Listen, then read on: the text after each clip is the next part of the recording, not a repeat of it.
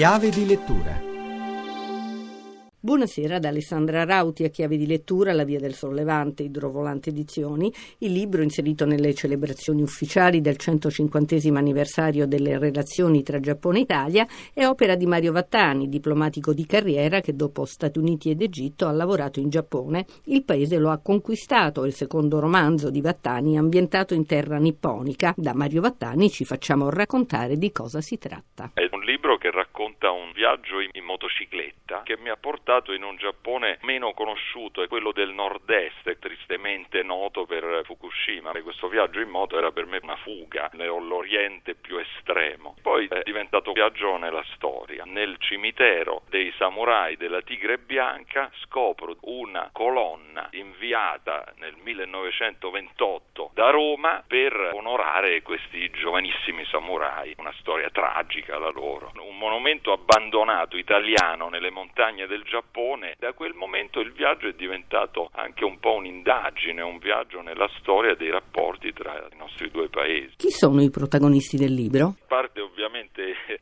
Viaggiatore. I veri protagonisti sono due paesi, l'Italia e il Giappone, che però noi vediamo attraverso degli uomini, delle donne, dei personaggi coraggiosi esistiti veramente, alcuni molto noti, come per esempio D'Annunzio, che era appassionatissimo di Giappone. Altri sconosciuti raccontano appunto anche l'odissea dei nostri sommergibilisti che alla fine della guerra si sono trovati a Kobe, hanno combattuto a fianco dei giapponesi in uno scenario infernale. Personaggi che cerco di far conoscere come se fossero vivi. Rapporti Italia-Giappone, cosa c'è di speciale contenuto in questo libro? Una storia di passione. I protagonisti sono o giapponesi che si sono dedicati all'Italia o italiani che si sono innamorati del Giappone e che poi di lì hanno veramente costruito una vita diversa. La loro vita è cambiata, ma è cambiato anche questo specialissimo rapporto che c'è tra due paesi che sono lontanissimi, ma che poi per certi versi hanno seguito un percorso molto simile. Paesi giovani si sono affacciati all'attività internazionale molto tardi rispetto agli altri che erano ormai potenze, paesi che hanno avuto a che fare con eh, l'Inghilterra, con la Francia, con gli Stati Uniti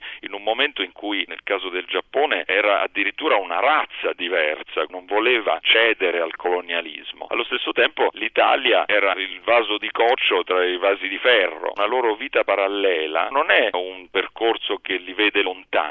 Questo dà al nostro rapporto empatia veramente speciale. È tutto, scrivete a chiave di lettura chiocciolarai.it. A risentirci venerdì.